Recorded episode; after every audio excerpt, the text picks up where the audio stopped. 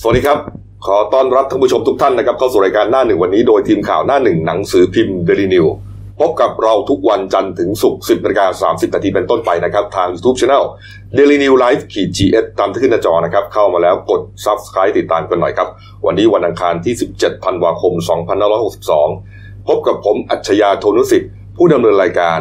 คุณวราวุฒิคูณสมบัติพี่เอนะครับหัวหน้าข่าวหน้าหนึ่งและคุณเก่งไพรัตน์มิ่งขวัญผู้ช่วยหัวหน้าข่าวหน้าหนึ่งสายการเมืองนะครับ วินาทีนี้นะครับไม่มีข่าวอะไรที่จะดูหน้าตื่นตระหนกนะครับไปกว่าอ่าคดีของนายสมคิดพุ่มพวง ครับ นะฮะฆาตกรต่อเนื่อง อืม นะฮะอ่าเรื่องของนายสมคิดเนี่ยเป็นเรื่องที่อ่าโด่งดังมาเมื่อประมาณเกือบสิบปีที่แล้วนะพี่ เขาโดนจับปี จับปี 48 อ่า นะฮะในตอนนั้นเนี่ยก็อ่าเขาเรียกว่าก่อคดีฆาตกรรมต่อเนื่องหญิงสาวเนี่ยนะห้ารายด้วยกันนะครับ แล้วก็อ่าติดคุกติดตารางไปนะฮะแล้วก็ติดคุกไป 14 ปีนะครับ ออกมาเมื่อเดือนพฤษภาคมปีนี้เอง 48 กลางปี กลางปีค เกื รั อ บบ กลางปีเกือบเกือบกลางปี นะฮะปรากฏว่าออกจากคุกนะฮะพ้นโทษมาได้ 6 เดือนเท่านั้นฮะมาก่อเหตุคดีซ้ำอีก แล้วก็เป็นคดีฆาตกรฆาตกรรมเหมือนเดิมฮะนี่ฮะ อ่ากรณีของเจ้าหน้าที่ตำรวจสพกระนวลที่ขอนแก่นนะครับ พบศพนางรัศมีมุลิจันทร์นะครับ อายุ ครับ 51 ปี ครับ เป็นแม่บ้านโรงแรมแห่งหนึ่งนะฮะถูกฆาตกรรมในสภาพเปลือยกายท่อนล่าง ที่ลำคอถูกพันด้วยเทปใสครับ แล้วก็ที่ข้อเท้าเนี่ยถูกมัดด้วยสายชาร์จโทรศัพท์มือถือฮะพบศพอยู่ในอ่าในบ้านเลขที่ 293 หมู่ 19 ตำบลหนองโกอำเภอกระนวล ครับ ที่ขอนแก่นเมื่อวันที่ 15 ธันวาคมที่ผ่านมา ฮะ ก็คือเมื่อวันอาทิตย์ที่ผ่านมานี่ฮะปรากฏว่าตอนแรกเนี่ยตำรวจก็เข้าใจว่าเป็นคดีฆาตกรรมปกติ ใช่ นะฮะสืบสาวเราเรื่องกันไป ปรากฏว่าฆาตกรคือนายสมคิดนี่เอง ไปดู นะ จากกล้องวงจรปิด ใช่ครับนี่ฮะ ใช่เลย สมคิดพุ่มพวงเนี่ยนะฮะเอ่อถ้าดูจากใบหน้าเขาเนี่ยก็จะพอจำได้นะ เพราะว่าหน้าเขาก็จะออกเหมือนแบบอ่าเขาเป็นคนคนทางใต้ อ่า นะ ฮะ ก็จะดูเข้มๆหน่อยเนยนะ ครั ฮะ บ นี่ครับ แล้วก็อ่า รูปร่างสันทัดตัวเล็ก นี่ฮะนี่ฮะนี่แหละฮะนี่แหละฮะเจ้าของฉายาแจ็คเดอะลิปเปอร์เมืองไทย แต่ว่าตอนนี้สื่อเนี่ยตั้งให้ว่าเป็น ๆ คิด คิด ลิป คิด The เดอะลิปเปอ Ripper ร์เมืองไทยนี่ครับนี่ฮะเอ่อย้อนกลับไปหน่อยแล้วกันนะครับ ว่านายสมคิดเนี่ยนะฮะไปก่อเหตุฆาตกรรมใครมาบ้างนะครับนี่ฮะเอ่อเริ่มตั้งแต่คนแรกนะฮะเหยื่อของของของนายสมคิดเนี่ยนะฮะ ครับ คนแรกชื่อว่านางสาววารุณีพิมพบุตรนะครับ คนนี้เป็นนักร้องคาเฟ่ อันนี้ถูกฆ่าด้วยการจับกดน้ำที่จังหวัดมุกดาหาร อืม นี่ฮะ อ่าใช่ครับ ต่อเนื่องมาปีเดียวกันนะอันนี้ก็ต้นปีสี่แปดนะ ครับ สักหกเดือนต่อมาครับอ่าบีบคอนางสาวผ่องพันธ์ทรัพย์ชัยที่จังหวัดลำปางอ่ะคนนี้อ่าคนนี้เป็นเป็นนักร้องนี่ฮะแล้วคนที่สามครับ ครับ เนี่ยใช้สายไฟรัดคอฆ่านางพัชรี อมตะนิรันดร์นะฮะเป็นนักร้องคาเฟ่ตายในห้องพักโรงแรมชื่อดังที่จังหวัดตรังครับ อืม นี่ฮะคนที่สี่ครับนางสาวพรตะวันปังขบุตร คนนี้ถูกจับกดน้ำฮะแล้วก็เสียชีวิตอยู่ในโรงแรมที่จังหวัดอุดรธา เป็นราย นี ที่สองเลยที่โดนจับกดน้ อืม ำอวารุณีรายแรกวันตะวันเป็นรายที่สอง ครับผมนี่ฮะแล้วก็คนที่ห้านะครับ ครับ นางสาวสมปอง พิมพรพิรมนะครับ คนนี้ถูกบีบคอนะคนนี้เป็นหมอนวดแผนโบราณนะ อ่าฮะ ถูกบีบคอเสียชีวิตในแมนชั่นที่จังหวัดบุรีรัมย์ครับนี่ฮะสุดท้ายก็อ่าถูกจับกลุ่ม ถูก ได้ จับกลุ่มได้ กองปราบตอนนั้นนะอ่าพลตำรวจตรีอัศวินขวัญเมืองนะ อืม เป็นผู้กำกับการกองปราบนำทีมตำรวจกองปราบไปจับ เพราะว่าเอ่อพฤติการเนี่ยเอ่อมันคล้ายๆกัน พฤติการคล้ายๆกันฮะนี่ฮะแล้วก็หลังจากนั้นฮะนายสมคิดก็ถูกดำเนินคดีนะฮะแล้วก็เข้าสู่กระบวนการยุติธรรม อืม ใช่ครับ นะศาลตัดสินเนี่ยอ่าจำคุกตลอดชีวิตทั้ง 5 คดีนะ อ่า อ่าต้องบอกอยางนี้ก่อนนะฮะห้าคดีนะห้าศพแรกเลยนะฮะ ตลอดชีวิตห้าครั้ง ห้าครั้งเลย เรียกกันง่าย นี่ฮะแต่ว่าติดจริงเนี่ย 14 ปี เนื่องจากว่าอ่ามีการลดหย่อนผ่อนโทษมาตามลำดับ ๆ ใช่ครับ นี่ฮะแล้วก็ล่าสุดเนี่ยนะครับ มีรายงานนะว่าหลังจากที่ก่อเหตุฆ่านางรัศมีมุริจันทร์แล้วเนี่ยฮะอ่านายสมคิดเนี่ยพยายามหลบหนีนะฮะแล้วก็ไปปลอมตัวเป็นพระ มีคนพบเบาะแสว่า ไอ้คิดเนี่ยปลอมเป็นพระแล้วก็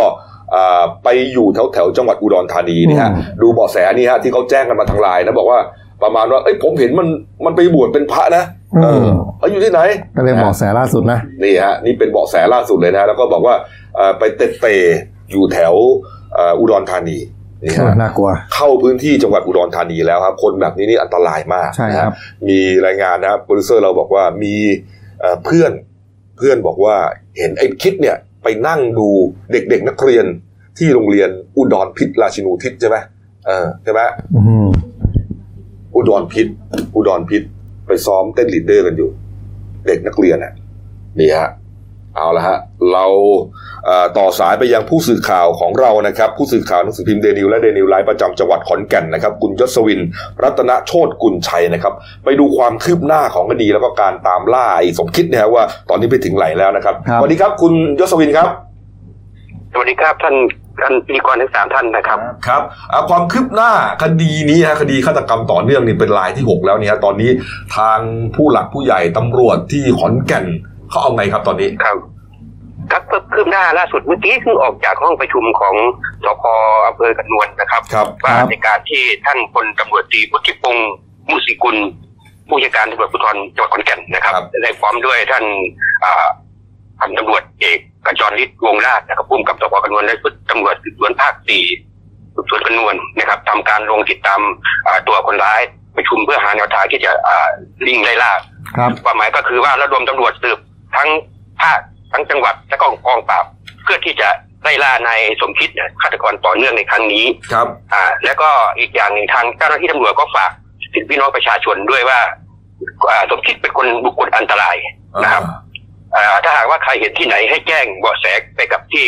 ทางโรงพักใกล้เคียงในพื้นที่นั้นได้ทันทีเลย ครับ อ่ะในส่วนของกระแสสื่อโซเชียลนะครับ ที่บอกว่าพบตัวสมคิดที่นู่นที่นี่ อ่า อย่างนั้นอย่างนี้นะครับที่ผ่านมานะครับอ่าจากการที่ชุดสืบสวนได้ลงพื้นที่นะครับ เพื่อที่จะติดตามกระแสจากโซเชียลนะครับ ในว่าจะเป็นที่อ่าตลาดพันดอนอำเภอกุมภาวะปีจังหวัดอุดรธานีที่โดกบอกว่าไปบวชเป็นพระ ครับ หรือว่าไปเจอที่ในตัวเมืองอุดร ครับ หรือว่าไปเจอที่จังหวัดหนองคายนะครับชุดสืบสวนได้สืบสวนอย่างละเอียดแล้ว ไม่ใช่ไม่ใช่เป็นเรื่องที่เกิดขึ้นด้วยความจริงนะครับ เพราะว่า คื เป็น อยังไม่ การ เจอ อ้าง ตัว ขึ้ นะ นมาเฉย ครับ ๆยังยังไม่เจอตัวครับ นะครับ อืม ซึ่งซึ่งลักษณะของสมคิดเนี่ยเขาเป็นการก่อคดีแล้ว พฤติกรรมของอ่าไอ้นายสมคิดเนี่ยเขาก่อคดีขั้นหนึ่งปุ๊บเนี่ยเขาจะจะหนีออกไปจากพื้นที่เลย ฮะ ซึ่งแนวทางสอบสวนในครั้งนี้ทางเอ่อผู้การขอนแก่นเนี่ยได้บอกว่าเอ่อซึ่งการเดินทางของสมคิดเนี่ยเขาจะใช้ทางสื่อสารมวลชนซะมากกว่าอาจจะเป็นรถยนต์รถไฟหรือว่ารถต่างๆ รถติดสาธารณะ อ๋อ นะครับ สาธณ เพราะว่า คบ สมคิดนี่ครับถ้าสมคิดนี่เวลาก่อคดีเสิทธิ์จะไม่ติดต่อกับญาติคนใด แต่จะติดต่อกับคนที่รู้จัก อืม นะครับในส่วนที่ครั้งแรกๆเลยอ่าเรื่องที่อ่าฆาตกรต่อเนื่องรายนี้เข้ามาอยู่ที่อำเภอกระนวนเขาเดินหลังจากที่เขาเอ่อพ้นโทษนะครับ ครับ จากเรือนจำแล้วเข้ามาอยู่ที่กระนวนเมื่อวันที่สองธันวาคมที่ผ่านมา ครับ อ่าก็ได้ไปพักอยู่ที่โรงแรมแห่งหนึ่งนะครับ ที่อำเภอกระนวน โดยรู้จักกับผู้ตาย และแอบอ้างตัวเองว่าเป็นทนายความ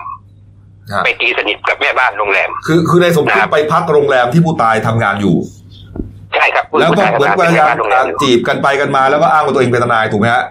ครับอ้างตั แล้ว วเอ ไง งเป็ ต่อน ทนาย ครับ แล้วเอ่อเดี๋ยวนี้ก็เจอกันแล้วก็ทักทายกันแล้วก็แลกเปลี่ยนเอ่อโซเชียลกันทางเฟซบุ๊ก อืม นะเฟซบุ๊กก็ไม่ใช่เฟซบุ๊กของสมคิดเอง ครับ นะครับ อืม แล้วก็เขาก็เที่ยวไปหาไปหาผู้ตายที่บ้านเป็นประจำจนเพื่อนบ้านของผู้ตายทราบว่าเอออ่าคุณคุณฝ้ายนี่ครับ คือผู้ตายนะครับ ครับ อืม อ่าเอ่อก็คือได้แฟนใหม่นี่มีแฟนแล้วอะไรพวกนี้ ทนายว่าจะ กลายเป็นว่า อะไรพวกนี้ ไอ้สมนายสมคิดเนี่ยเป็นแฟนใหม่ของผู้ตาย เพื่อนบ้าน เป็น ก็ แฟนของผู้ตาย อืม เพราะว่านางนางนางรัศมีเนี่ยคือคุณฝ้ายเนี่ยเขาเขามีเขาเขาไม่มีไม่มีพันธะอะไรกับใคร ครับครับ ลูกเต้าก็ไม่มี อืม นะครับ ครับ แล้วทีนี้ ทีนี้เขาก็ติดต่อกันไปกันมาอยู่เขาก็เห็นกันดูกันไปทุกวันนะครับ เพราะว่าอีกอย่างทางเอ่อผู้ตายนี่ก็ไม่ค่อยได้สูงสิงกับใคร อืม เป็นเพื่อนบ้านเท่าใดนัก ครับ นะแล้วแล้วจากนั้นหลังที่ทราบว่ามีการฆาตกรรม หรือว่ามีการเอ่อเอ่อสังหารคุณฝ้ายหรือคุณรัศมีเนี่ย ชาวบ้านผู้ที่อยู่ในละแวกนั้นนะครับ เห็นว่านายจิตหายตัวไป อืม นายสมคิดที่หายตัวไป ครับ แล้วทางสืบสวนก็เลยมีการเอ่อนำนำเอ่อพยานแล้วก็เพื่อที่จะไปออกไปขอหมายจับจากศาล อืมครับ จังหวัดขอนแก่น ครับ เพื่อทำการติดตามคนร้ายในครั้งนี้ ครับ นะครับ ครับเอ่อ ครับ วันวันที่เกิดเหตุเนี่ยฮะวันวันที่เกิดเหตุเนี่ย มี ครับ มีมีชาวบ้านหรือว่าเพื่อนบ้านเนี่ยเขาเขาได้ยินเสียงหรือว่าเอ่อได้ยินเสียงผิดปกติความผิดปกติอะไรหรือเปล่าครับ ได้ได้ได้บอกเรื่องนี้กับตำรวจหรือเปล่า ไม่ไม่มีครับเนี่ยไม่ไม่มีไม่มีใครได้ยินเสียงอะไร เพราะว่าบ้านของแกก็เป็นบ้านเปิดเข้าไปปุ๊บก็เป็นเป็นที่นอนเลย อืม เป็นเป็นเป็นที่นอนก็มีที่นอนอยู่ในบ้านเลย ก็มีห้องน้ำในตัวในขณะที่เขา ครับ เขาไม่ได้ยินเสียง เพราะว่าพฤติกรรมในการก่อเหตุคาดว่าอ่าผู้ตายอาจจะนอนหลับ อื นะครับ ม อืมเพราะใช้ นอน ใช้ นอน เทป หลับ เทปพันคอ มันก็เหมือนกับหลาย มัด ๆหลายขาๆเคสรายที่ผ่านมา ครับ อืม ทีนี้ ครับ ที่ทีนี้ที่ อืม ที่สังคมกำลังจับตาอยู่แล้วก็เอ่อระแวดระวังมากเนี่ยก็คือว่าเอ่อไอในสมคิดเนี่ยเป็นฆาตกรที่อันตรายนะ ใช่ แล้วก็ ครับ เหมือนกับว่าตอนเนี้ยมีกระแสนะมีการส่งต่อกันว่ามีการแจ้งเบาะแสทางไลน์ว่าสมคิดเนี่ยอ่าไปปลอมเป็นพระแล้วก็ไปอยู่ในพื้นที่จังหวัดอุดรธานี แม้ว่าตำรวจเนี่ยจะเชื่อมั่นว่าไม่น่าจะใช่ ไม่น่าจะเป็นเรื่องจริงแต่ว่าชาวอุดรเนี่ยเขาก็ตื่นตระหนกกันแล้วเนี่ยฮะเอ่อ อืม มันมันมันยืนยันได้จริง ๆ หรือว่าที่เขาลือกันว่าที่หรือที่เขาแจ้งเบาะแสกันว่าอ่าเป็นพระเนี่ยตำรวจบอกว่าไม่ใช่แน่ ตำรวจตำรวจบอกว่าไม่ใช่แน่ครับ แต่ผมในความคิดของผมเองนะครับ ผมคิดว่าเป็นเรื่องที่ดีนะครับ ๆอืม เพราะว่าชาวบ้านจะได้ตื่นตัว อืม นะครับ ครับ ตื่นตัวอีกทางหนึ่งถึงแม้ว่ามันจะเป็นลักษณะของแนวทางการสอบสวนอาจจะหลงไปบ้าง อืมค แต่ รับ ในในในแนวทางของชาวบ้านนี่เป็นเรื่องที่ดีเพราะชาวบ้านได้ได้ได้ได้ระแวดระวังและก็ช่วยเป็นหูเป็นตากันนะครับ จะทำให้คนร้ายไปไหนมาไหนลำบาก แล้วอีกอย่างในพื้นที่ของเขตอำเภอกระนวลเนี่ยชาวบ้านส่วนใหญ่อะเขาก็พูดเป็นเสียงเดียวกันว่าไม่อ่าถ้าเจอตัวไม่ต้องจับตัวมาหรอก ครับ ทำยังไงก็ได้ ก็ขอให้วิสามันได้ก็วิสามันอันนี่เป็นคำพูดของชาวบ้านนะครับ อ๋อ ครับในส่วนเขาก็เรียกร้องว่าไอ้ทางสิทธิมนุษยชนอยู่ที่ไหน ครับ ให้ออกมาดูแลหน่อยญาติผู้ตายเป็นยังไงไม่ออกมาแลดูดูแลด้วย อืม แล้วอีกงั้นค่าหากว่าเอากลับเอือเขาก็ไปในเอ่อเรือนจำหรือว่ารับโทษอีกเปลืองงบประมาณของราชการโดยเปล่าประโยชน์เปล่าประโยชน์อย่างนี้ครับ อืมอืม อืม นี่เราจะเห็นเขาก็ ก็ เขาก็ เรียก จับ ว่ามีค เขา วาม ก็ กด แค้น แค้น เขา นะ แค้ ครับ นเลย มีความกดแค้นอยู่ ครับ อืมนะฮะ ใช่ครับ อ่า อืม อ่าแล้วเห็นว่ามีทางตำรวจกองปราบนะฮะลงพื้นที่ไปร่วมสืบสวนด้วย ครับ นะครับอ่าเรื่องนี้เป็น ครับ ยังไงครับ คือแนวทางการสอบสวนเนี่ยสืบสวนนี่ก็คืออาทางมันมีทั้งอ่าระดมเจ้าหน้าที่ตำรวจไปที่ชัยภูมิ ที่เป็นอ่าญาติญาติของก็ไม่ใช่ญาติเป็นลักษณะของคนรู้จักของสมคิด ครับ ตอนที่เขาอยู่ชัยภูมิ แต่ไม่ไม่ใช่เป็นเป็นภรรยาของสมคิด อืม ก็เพื่ออ ม ที่จะไปสอบถามข้อมูลว่า หรือว่าไปหาข้อมูลต่างๆ ที่ว่าทางสมคิดจะไปที่ชัยภูมิหรือไม่ณปัจจุบันนี้ณตอนนี้นะครับ ก็คือเราทางจะมุ่งเน้นไปที่บุคคลที่อยู่ที่ชัยภูมิซะมากกว่านะครับ อืม ในส่วนการที่จะเที่ยวเอ่อให้ข้อมูลต่างๆ ทางตำรวจก็อยากฝากพี่น้องประชาชนให้ระมัดระวังเรื่องนี้เป็นอย่างมากเลยด้วยนะครับ อ่าผู้การเขาเขาเขารับปากไหมครับว่า อีกสักกี่วันนะฮะถึงจะจับกลุ่มนายสมคิดนี้ได้ ครับในแนวทางวันเมื่อกี้ได้สอบถามอยู่ว่าสามารถที่จะเร่งรัดหรือว่าจับกลุ่มได้เร็วได้ขนาดไหนก็บอกว่า อืม ก็บอกไม่ยังไม่รับปากระบุวันเขาบอกว่าเร็วๆนี้ นะครับเพราะว่า ครับ เร็วๆนี้จะได้แต่ถามว่าวันนี้วันพรุ่งนี้แต่ก็ยังตอบไม่ได้ ครับ นะครับ และส่วนทางในการที่จะเจอตัวแล้ว จะมีการจับกลุ่มแบบไหน นั้นก็ยังยังยังทางตำรวจก็บอกว่าจะทำตามหน้าที่นะครับ อืมครับ เอาละครับ ครับผม อ่าเอาละขอบคุณครับคุณยศวินครับ ขอบคุณครับ ครับขอบคุณครับพิธีกรทั้งสามท่านขอบคุณด้วยครับ ครับ สวัสดีครับ นี่ฮะโอ้โหเอาแล้วตกลงอยู่ไหนวะเนี่ย ผมว่าไม่น่ายากหรอกว่าะยุคยุคปัจจุบันเนี่ยมันมันมีทั้งกล้องวงจรปิดทั้งเบาะแสและการให้เบาะแสนี่ง่าย อ่า แค่พิมพ์ไลน์พิมพ์อะไรเงี้ยมัน โอ้ ผโหมว่าผมว่าน่าจะได้ตัวเลย แล้วเราแล้วเราเนี่ยตอนเนี้ยเอ่อสื่อมวลชนก็เผยแพร่หน้าของนายสมคิดเนี่ยนะครับ คนทั่วประเทศก็น่าจะเห็นแล้วนะคือ ใช่ เห็นน่าจำได้เลยอ่ะผมว่าหน้าอย่างเงี้ยนะเออมันมันหน้าหน้าจำได้ง่ายอ่ะ ก็ เออคือถ้าใครเจอเบาะแสอะไรมาก็แจ้งกันมาแล้วกันนะ ถ้าใครที่หน้าคล้ายก็ทำใจนิดแล้วกันนะครับ อืม เพราะผมเห็นผมเคยเห็นหน้านังนี้ผมก็ต้องแจ้งเหมือนกัน เออเนี่ยฮะเนี่ยฮะเอ่อในส่วนกองปราบนะครับพลตำรวจเอ่อพลตำรวจตรีจิรภพภูริเดชนะครับ ผู้การกองปราบก็อ่าสั่งการให้พันตำรวจเอกบุญลือพดุงถิ่นนะครับผู้กำกับ ครับ การสามเนี่ยฮะจัดกำลังลงพื้นที่ของเอ่อขอนแก่นเป็นการด่วนแล้วนะครับเนี่ยเพื่ออ่าเร่งนะฮะอ่าลากตัวไอ้คิดนี่มาดำเนินคดีให้ได้ ก็แต่แต่ก็มีลักษณะเด่นนะครับ ที่มันจะมีแผลเป็นที่หัวคิ้วซ้ายน่ะชัดเจนมาก ชัดเจนมากเลยนะ อ่า เออเนี่ยฮะ อ่าอันนี้ เห็แล้ว ถือเป็น รู้ย ลักษณะเด่นนะ ถูกต้อง ใช่ครับ ฮะถูกต้องฮะนี่ครับ หลังจากที่นายสมคิดออกจากคุกมา ครับ นะแล้วก็ไปก่อคดีเนี่ยฮะแน่นอนครับเอ่อกระแสสังคมก็พุ่งเป้านะฮะไปที่กรมราชทัณฑ์เนื่องจากว่านายสมคิดเนี่ยจริง ๆ แล้วก็โดนเอ่อติดคุกจำคุกตลอดชีวิต แต่ตามรายงานคือ 14 ปีออกมาแล้ว ครับ เรื่องนี้ปรากฏว่าครับพันตำรวจเอกนรัตน์เสเวตนันท์ครับอธิบดีกรมราชทัณฑ์ ครับ ก็ชี้แจงกรณีนี้นะฮะบอกว่าเอ่อนายสมคิดเนี่ยนะฮะเอ่อต้องคดีรวม 5 คดีด้วยกันนะฮะแล้วก็สารจำคุกตลอดชีวิตทั้ง 5 คดี อยู่เรือนจำกลางบางขวางตั้งแต่ 29 มิถุนายนปี ครับ 48 ต่อมาสมคิดขอย้ายกลับภูมิลำเนาครับไปอยู่ที่เรือนจำหนองคายฮะตอนที่อยู่ในเรือนจำหนองคายเป็นนักโทษที่มีความประพฤติดีเรียบร้อย จนได้เป็นนักโทษชั้นเยี่ยม พอเป็นนักโทษชั้นเยี่ยมก็ได้รับการลดโทษตามกระบวนการทางกฎหมายเรื่อยมาตามลำดับ จนพ้นโทษ 27 พฤษภาคมปี 62ฮะแต่ปรากฏว่าอ่าความเป็นฆาตกรก็อยู่ในสายเลือดอยู่ไง ออกมาก็อ่าไปก่อเหตุซ้ำอีกนี่ฮะอ่าทางพันตำรวจเอกนรัตน์ก็บอกว่าตนในฐานะอธิบดีกรมราชทัณฑ์ขอยอมรับว่าเป็นความผิดพลาดบกพร่องในกระบวนการกลันกรองเพื่อลดโทษ กรมราชทัณฑ์จะขอแสดงความรับผิดชอบเพื่อนำไปปรับปรุงแก้ไขเพิ่มมาตรการป้องกัน ไม่ให้ผู้กระทำผิดเอ่อทำผิดซ้ำในคดีอุกชะกัน สะเทือนขวัญนี่ฮะได้รับการลดหย่อนผ่อนโทษเร็วกว่าที่ควรจะเป็น อืม นี่ฮะอันนี้ประเด็นหนึ่งแล้วนะ ครับ อ่าที่บดีบอกอีกครับบอกว่าปัจจุบันกรมราชทัณฑ์ต้องรับผิดชอบผู้ต้องขัง 3 7 0 0 0 0 คนทั่วประเทศอ่าเต็มความจุเรือนจำที่รับได้เนี่ยเกินไปถึง 3 เท่าฮะนี่ ครั ฮะ บ ก็เลยทำให้เกิดสภาวะไม่เอื้ออำนวยต่อการแก้ไขปรับปรุงทำให้เกิดการกระทำผิดซ้ำเมื่อพ้นโทษออกมางงไหมฮะ ก็ งงไหม ตำรวจขยันจับไปหรือเปล่าง งไหมเนี่ยผม ทำให้คุก งงนะเนี่ย แน่น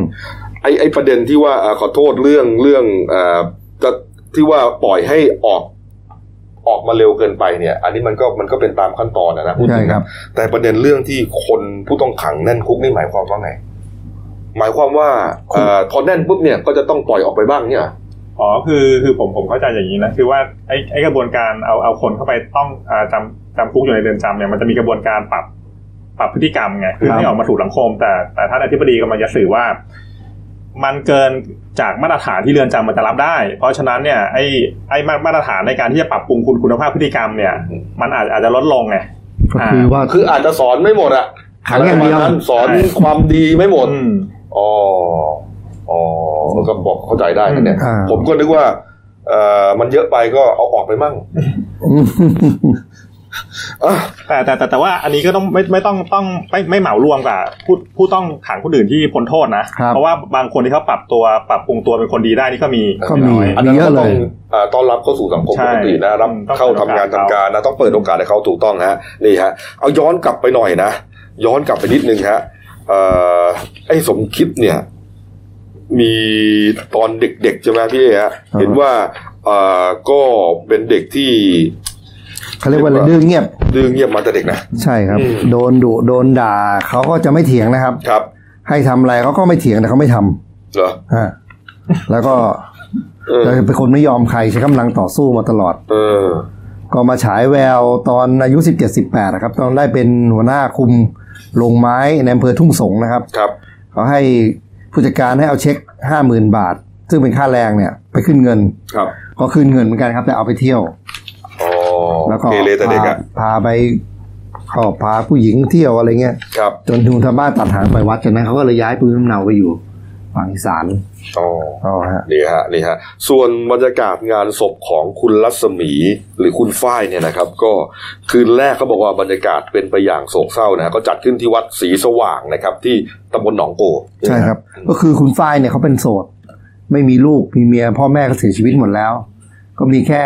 พี่น้องและคนที่รู้จักกันก็ค่อนข้างจะเงียบเหงาอะครับ คนที่มางานศพ อืม ก็ทุกคนเขาพูดเป็นเสียงเดียวกันอย่างที่คุณยศวินพูดไปอ่ะอยากจะให้จับให้ได้แล้วก็ไม่ต้องจับเป็นก็ได้นะ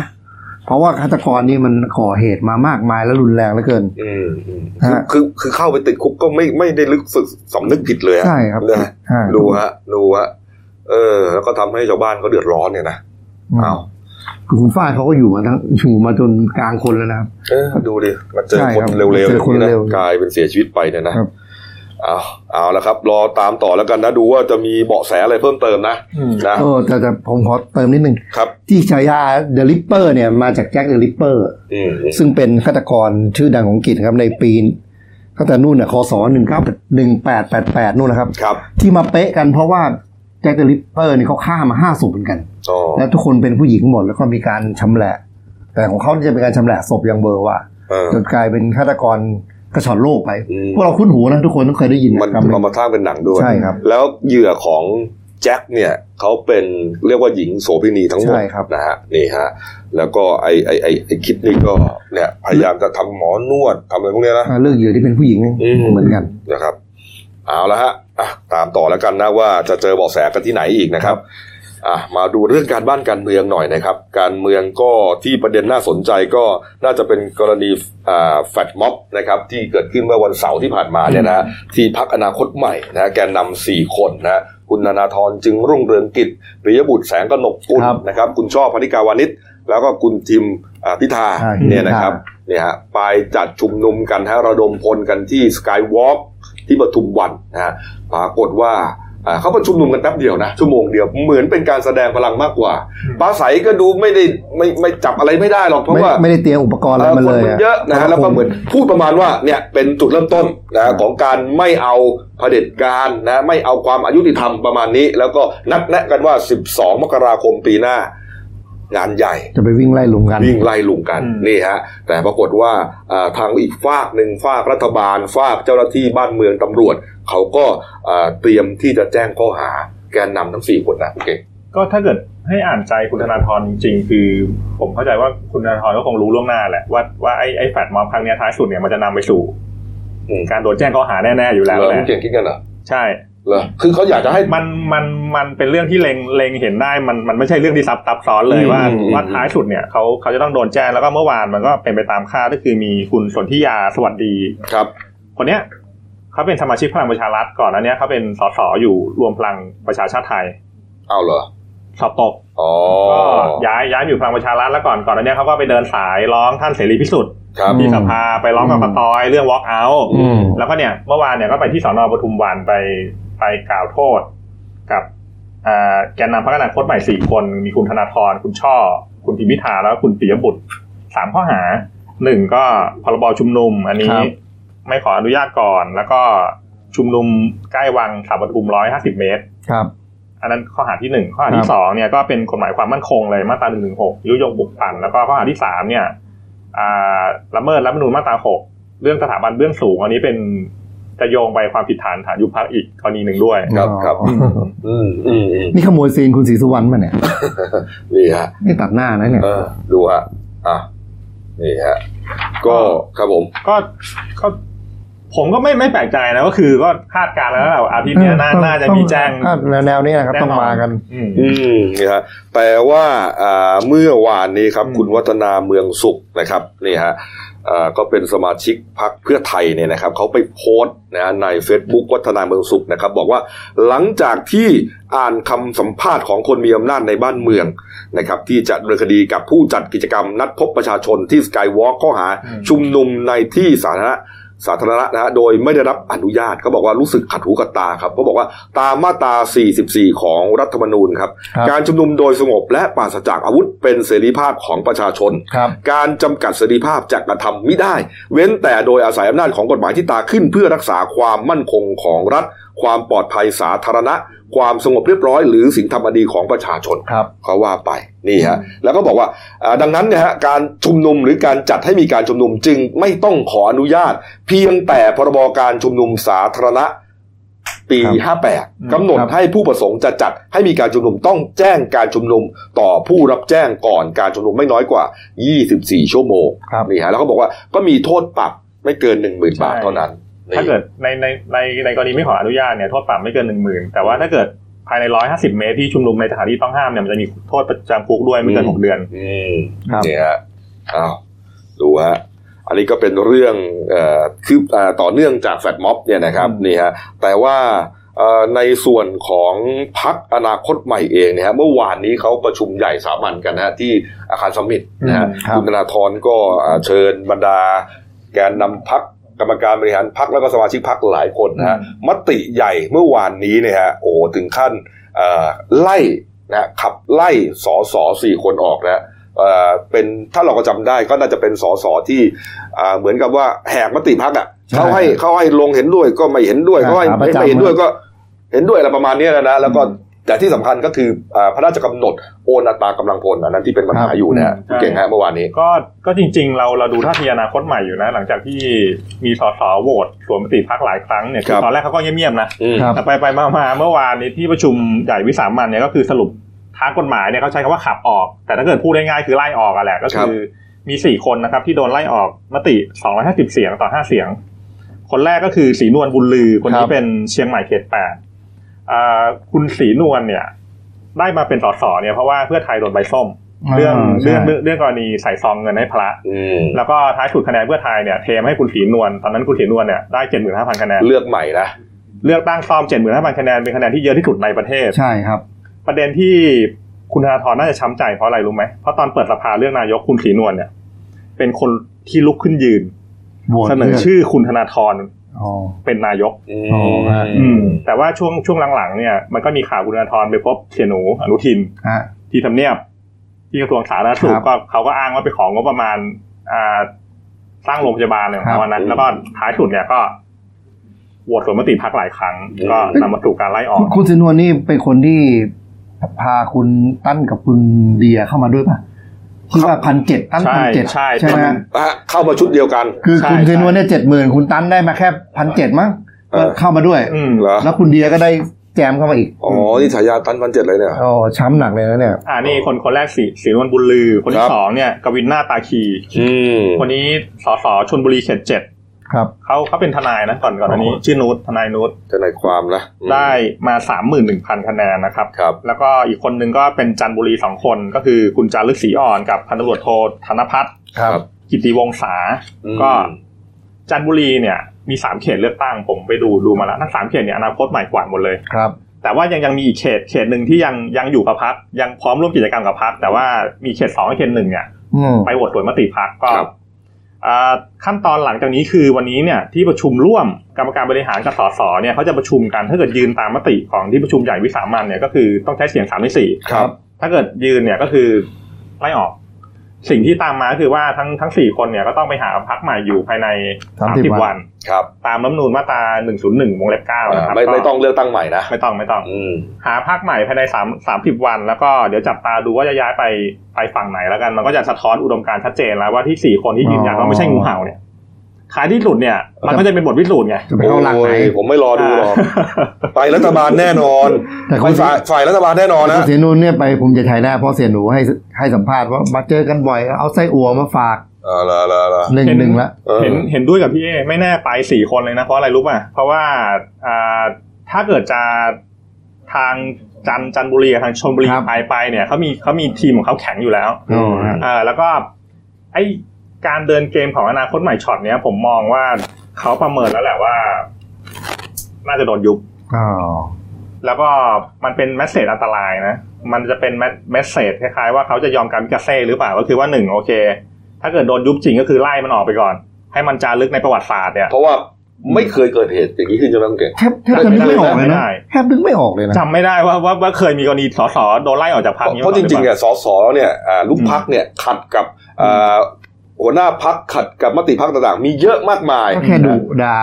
บ้านิด เออ หน่ เพ อ ราะ ย เขาจะไม่ไล่ออก เขาห่วงเสียง เขาหวงเสียง เสียงแต่ เออ แต่ว่าครั้งครั้งเนี้ยอนาคตใหม่เดินเดินเกมน่าจะอันตรายอยู่ อืม โอเคจารึกจารึกไว้ในประวัติศาสตร์แล้วแล้วสองเนี่ยก็คือ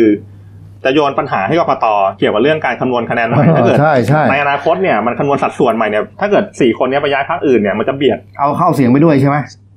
ยังยังไม่ชัด เออ ว่าเอาเสียงด้วยหรือว่าไม่เอา เอาเสี เสี ย ย ง ง เข้าไปด้วยไหม ไปด้วยใช่ มันมันจะเป็นเป็นเป็นปัญหาในแง่สะท้อนถึงปัญหาของข้อกฎหมายอีก ยังไม่ชัดหมายถึงอะไรเนี่ย กกตยังยังไม่ออกมามาบอกอะไรเลย เขาจะเอาสูตรไหนไงสูตรเยอะแล้วเกินกกตสูตร เพราะ ที่ ว่า เป็ อนคุณย่างอย่างอย่างกรณีของคุณไพไพบูลย์เนี่ย ะ เขาเขาก็ไม่ได้คำนวณคะแนนใหม่นะ ที่ย้ายยุบพักตัวเองแล้วย้ายย้ายไปพลังประชารัฐเนี่ย คือคือแล้วแล้วแต่ว่าเอ่อจะเอาอะไรจะเลือกจะให้แบบไหนเนี่ยฮะ ก็เดี๋ยวเดี๋ยวรอรอกรกตในฐานะ คนบังคับใช้กฎหมายเนี่ยต้องมาชี้แจง แต่ อืม ช่วงหลังเนี่ยกรกตเขาเงียบไงเขาไม่ออกมาชี้แจง อื อืม ใช่ เงียบอยู่อืม แล้วก็ในส่วนของอนาคตใหม่เนี่ย ถ้าเกิดโดนยุบมันมีกระแสข่าวว่าเขาเตรียมไว้สามพักนะ คุณธนาธรเขาบอกว่าเขาไม่กลัวเนี่ย เขามีทางทางสำรอง เออ ใช่ไห เขามีมพัก พูดไว้ สำรอง นั้น เขาอยู่ใช่ไหม จะมี เออ พักพลเมืองใหม่พักวิสัยทัศน์ใหม่แล้วก็พักสามัญชน ครับ หัวหน้าพักคนต่อไปเขามองคุณทิมพิธาไว้ ริมเจริญรัตน์ อ่า คนนี้เขาเป็นหลานหลานคุณพดุงริมเจริญรัตน์อดีตเลขาส่วนอ่าส่วนตัวคุณทักษิณ ลุงงอกปังงอก อืม อืม ใช่ เนี่ยฮะนี่ฮะ คุณทิมพิธานี่วันเสาร์นี่ก็ขึ้นเวทีด้วยนะ นิวิธา เออ เขาโดดเด่นเรื่องการพิปรายที่ยกเรียกว่าเป็นการพิปรายแนวใหม่ของสสเลยเขาจะมีข้อมูล อืมอืม อัน มี นี้ กา เจ้าร ของทฤษฎีกระดุมห้าเม็ดแก้ปัญหาเกษตรกร ชี้ช่องที่มาที่ไปไม่ใช่ไม่ใช่พูดไปดุยๆเหมือนสสเมื่อก่อน ก็เดี๋ยววันนี้รอรอมติกรรมการบริหารร่วม ครับ ของอนาคตใหม่ว่ายืนหรือไม่ยืนแต่ก็คงจะยืนนั่นแหละ ก็เดี๋ยวรอดูต่อ แต่ว่าตอนเช้าเนี่ยเริ่มมีกระแสละพักไทยศรีวิไลหลายๆพักเนี่ยเขาพร้อมต่อสายไปพร้อมที่จะดึงดึงสี่คนนี้มาเป็นพวก เหรอ จะไปเป็น เออ ฝ่ายอะไรนะฝ่ายค้านเฉพาะกิจ ไปใครสละไม่ใช่แล้ว ไปใครสละ วันก่อน เออ คุณเต้โดนท่านนายกล็อกคอแล้ว โอ้โหแต่ เดี๋ยววันนี้ฝากถามคุณมาร์คพี่บุญให้ด้วยนะ ผมจะถามเลย แล้วเดี๋ยวจะถามหลายเรื่องเลยล่ะ นะ เนี่ย ครับ ของวันนี้มาพี่บูมา มากมาก เนี่ยแต่แล้วไปตั้งพัก ไปตั้งพักพิษบูนี่ตกล ง จริงไม่จริงก็ไม่รู้เนี่ยเดี๋ยวจะถามกันเนี่ยนะครับ เอาละฮะมาอีกเรื่องหนึ่งนะครับนี่ฮะหายหน้าหายตาไปนานนะครับ อืม คุณยิ่งลักษณ์ชินวัตรนะฮะอดีตนายกบัญชีหญิงนะฮะคนแรกนะของประเทศไทย ครับ แล้วตอนนี้ก็ยังเป็นคนเดียวอยู่นะ อืม นี่ครับ หายไปก็เนื่องมาจากฮะเป็นที่รู้กันครับ หนีคดีจำนำข้าวนะก็ไปโผล่อยู่ตามประเทศนู้นประเทศนี้เนี่ยนะครับไปเจอไปถ่ายรูปกับพี่ชายบ้าง ไปอยู่อังกฤษบ้างอะไรบ้างเนี่ยนะครับ เมื่อวานนี้ครับคุณยิ่งลักษณ์ฮะได้โพสต์เฟซบุ๊กส่วนตัวนะครับ เป็นลักษณะของการระบายความทุกข์ในใจนะฮะยาวเหยียดเลยนะฮะคุณยิ่งลักษณ์โพสต์อย่างนี้ครับ บอกว่าอ่าผมจะอ่านแบบสั้นๆ คร่าวๆกันแล้วกันนะครับ บอกว่าหลายคนอาจจะสงสัยว่าอ่าทำาไมช่วงนี้เนี่ยอ่าตัวเองเนี่ยหายเงียบไปยังมีความสุขดีอยู่หรือเปล่า ก็ต้องบอกว่าต้องทำให้มันมีความสุข ไม่อยากคิดมากนะครับ เพราะว่าอ่าคิดมากไปก็จะทำให้อ่าเรียกว่าอ่าเสียสุขภาพ แต่ว่ามันเป็นความสุขที่อยู่บนหน้าชื่นอกตมครับ เพราะว่าต้องพัดภาคจากลูกเอ่อจากลูกจากครอบครัว แล้วก็ประชาชนฮะมาอยู่ต่างแดน ที่สำคัญต้องสูญเสียบ้าน ทรัพย์สินบัญชีธนาคารรวมถึงทรัพย์สมบัติส่วนตัวที่หามาได้เองฮะตั้งแต่ยังไม่ได้มาดำรงตำแหน่งนายกบัญชีนะ ครับ บอกว่าตัวเองเนี่ยถูกยึดบ้านนะฮะอ่าทรัพย์สินก็กำลังถูกกรมบังคับคดีประมูลชิ้นต่อชิ้นนะฮะ ครับ ใช้ข้อต่อสู้ทางกฎหมายทุกรูปแบบแล้ว แต่ไม่สามารถหยุดยั้งได้ เพราะนายกชื่อพลเอกประยุทธ์จันทร์โอชาได้ใช้อำนาจตามมาตรา 44 ครับ ตั้งแต่เมื่อครั้งยึดอำนาจ จนปัจจุบันเป็นอ่าเป็นรัฐบาลประชาธิปไตยแล้วเลือกตั้งแล้ว ไม่ได้ ไอ้มาตรา 44 ก็ยังคุ้มครองเจ้าหน้าที่ทุกคนอยู่นี่ฮะทุกคนจึงเร่งดำเนินคดีกับตนโดยไม่คำนึงถึงความถูกต้องตามหลักเกณฑ์ของกฎหมาย ครับ เนี่ยคุณยิ่งรักษณ์บอกว่าจริงๆเนี่ยควรจะต้องรอให้คำพิพากษาศาลปกครองถึงที่สุดก่อนว่าอ่าตัวเองแพ้คดี แล้วก็ค่อยเอาเอาทรัพย์สินพวกนั้นนะมาขายทอดตลาด อ่าใช่ครับ อ่าไม่ใช่ว่าอยู่ดีก็ใช้มาตรา44เนี่ยมาจัดการตัวเองเลยนี่ฮะเขาบอกว่าเป็นการถูกกระทำที่ไม่เหมือนใครในประวัติศาสตร์ มีการนำเอามาตรา44มาอ้างอยู่เหนือคำพิพากษาของศาลนี่ฮะนอกจากไม่ควรจะเกิดขึ้นกับใครแล้วยังไม่ถูกต้องตามกฎหมายด้วย เพราะว่าไอ้มาตรา44เนี่ยมันมีอำนาจเหนือรัฐาธิปัตย์ถือเป็นการทำลายสิทธิเสรีภาพ ขั้นพื้นฐานของประชาชนในระบอบประชาธิปไตยอีกด้วย ก็เป็นครั้งแรกที่โพสต์รูปที่เหมือนไม่ได้แต่งหน้านะครับ ดูแบบ ค่อนข้างจะเศร้านะ น่าเศร้าๆนะ ฮะ เลยฮะแล้วก็บอกว่าเรื่องที่น่าเศร้าใจเนี่ยอ่าแม้อ่าทรัพย์สินทุกชิ้นหามาได้ด้วยน้ำพักน้ำแรง แต่ที่เศร้าใจกว่านั้นคือแม้กระทั่งทรัพย์สมบัติที่พ่อแม่หามาให้เนี่ยก็ไม่สามารถปกป้องเอาไว้ได้ สะทวนอ่าสะเทือนใจทุกครั้งเจ็บปวดทุกครั้งที่รับทราบว่าทรัพย์ถูกทยอยขายไปทีละชิ้น แต่ก็ต้องปลอบปลอบใจตัวเอง ไปจมไปเศร้าอยู่กับความอ่าอดีตไม่ได้ ครับ นี่ฮะเพราะว่าเอ่อยังมียังมีอีกหลายชีวิตต้องดูแลอยู่นี่ฮะมีคนที่เขาฝากความหวังไว้กับเรา เราต้องอยู่เพื่อวันนี้และอนาคตฮะ อ่าเศร้าใจเลย มีติดแฮชแท็กด้วย แฮชแท็กว่าไง มาต ฮะ รา44กฎหมายเลือกข้าง อันนี้ถือถือเป็นครั้งแรกนะที่คุณยิ่งยิ่งรักษณ์โพลแล้วเจาะจงไปที่ชื่อของพลเอกประยุทธ์จันทร์โอชา ครับ ว่านี่เลย ถือว่าเป็นเป็นการเคลื่อนไหวที่มีนัยยะสำคัญนะ อื แล้วมันอ่าเป็นการเคลื่อนไหวในจังหวะ หัวเรียวหัวต่อที่อนาคตใหม่เนี่ย เตรียมพร้อมแบบสู้หลังชนฝาแล้วอ่ะ ครับ หลังหลังจากนี้ถ้าเกิดจะประเมินนะเดี๋ยวลองจับตาดู ไม่น่าจะเป็นการโพสต์ครั้งสุดท้าย รอดูคุณทักษิณกับคุณยิ่งรักษณ์ น่าจะมาเรื่อย เพ ๆนะ ราะว่าเราจับกระแสได้นะ อืม ว่าอ่าอนาคตใหม่ถ้าถ้าอย่างที่ข้อวิเคราะห์ของของ อืม คุณเก่งว่าอาจจะถูกยุบแล้วก็ไอเหตุการณ์เมื่อวันเสาร์เนี่ยไอแฟลตม็อบเนี่ยทำให้เราพอจะมองเห็นอนาคตได้ ใช่ ว่าไอ้วันที่ 12 มกราคมปีหน้าเนี่ย มันจะออกมาเป็นยังไงนะฮะอ่าบางคนเนี่ยในม็อบเขาบอกว่าเขาก็ไม่ได้รู้สึกว่า เออชอบคุณทักษิณไม่ได้เกลียดคุณประยุทธ์ แล้วก็ไม่ได้ชื่นชมคุณธนาธรแต่มันรู้สึกว่าอ่าการบริหารบ้านเมืองของรัฐบาลเนี่ยมันเป็นสองมาตรฐานจริง ๆ อืม เนี่ยเขามาสู้พอมันมีคนจุดประเด็นนี้ขึ้นมา ไม่ว่าจะใครก็ตามอ่ะเขาก็เลยรู้สึกว่าต้องออกมาร่วม อืม นี่ฮะรอดูแล้วกัน แล้วทีนี้พอคุณยิ่งรักษณ์ออกมาขยับเนี่ยก็ไม่รู้ว่าอ่าทางโซ่เดิมโซ่แดงเขาจะ ใช่ เอาด้วยหรือเปล่า ใช่ ใช่ไหมที่คุณเก่งพูดเนี่ยประมาณนี้ใช่ไหม อืม เออนี่ฮะประเด็นสองมาตรฐานในสังคมไทยเนี่ยเดี๋ยววันนี้จะได้คุยกับคุณมาร์คพิทบู ไม่อยากจะนึกภาพ ไม่อยากจะนึกภาพนะฮะโอ้โหนี่ อย่าเปลี่ยนเอาไว้ด้วยนะครับ อ่ามีคนฝากคำถามไว้หลายคำถามแล้วล่ะนะฮะเอาละครับอ่ะอ่านะมาก็ดูการ์ตูนขาประจำของคุณขวดนะครับนี่ฮะคุณลุงคิ้วเข้มก็บอกว่า คนไทยต้องเป็นหนึ่งเดียว อย่าให้ใครมาทำลาย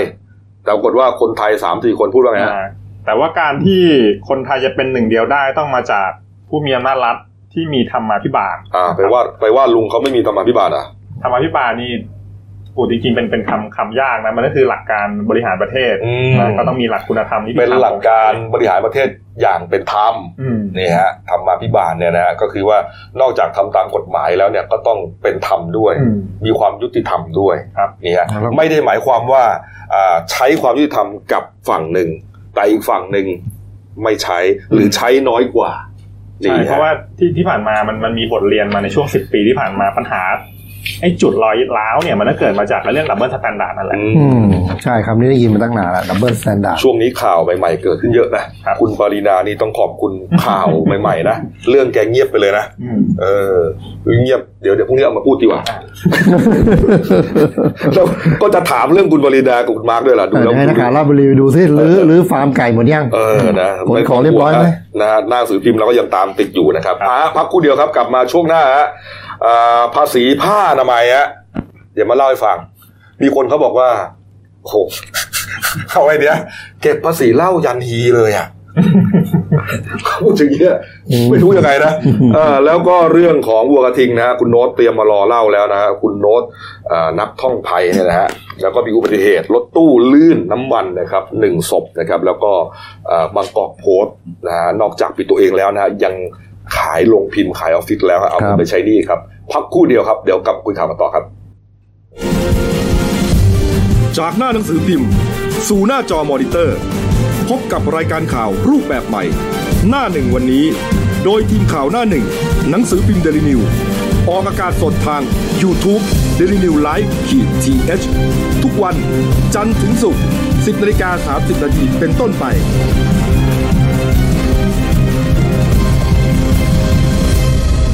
แล้วคุณจะได้รู้จักข่าวที่ลึกยิ่งขึ้น จากหน้าหนังสือพิมพ์ สู่หน้าจอมอนิเตอร์ พบกับรายการข่าวรูปแบบใหม่ หน้าหนึ่งวันนี้ โดยทีมข่าวหน้าหนึ่ง หนังสือพิมพ์เดลิวิวออกอากาศสดทาง YouTube d e l i n e w l i v e ขีดทีเทุกวันจันทร์ถึงศุกร์10นาฬิกา30นาทีเป็นต้นไป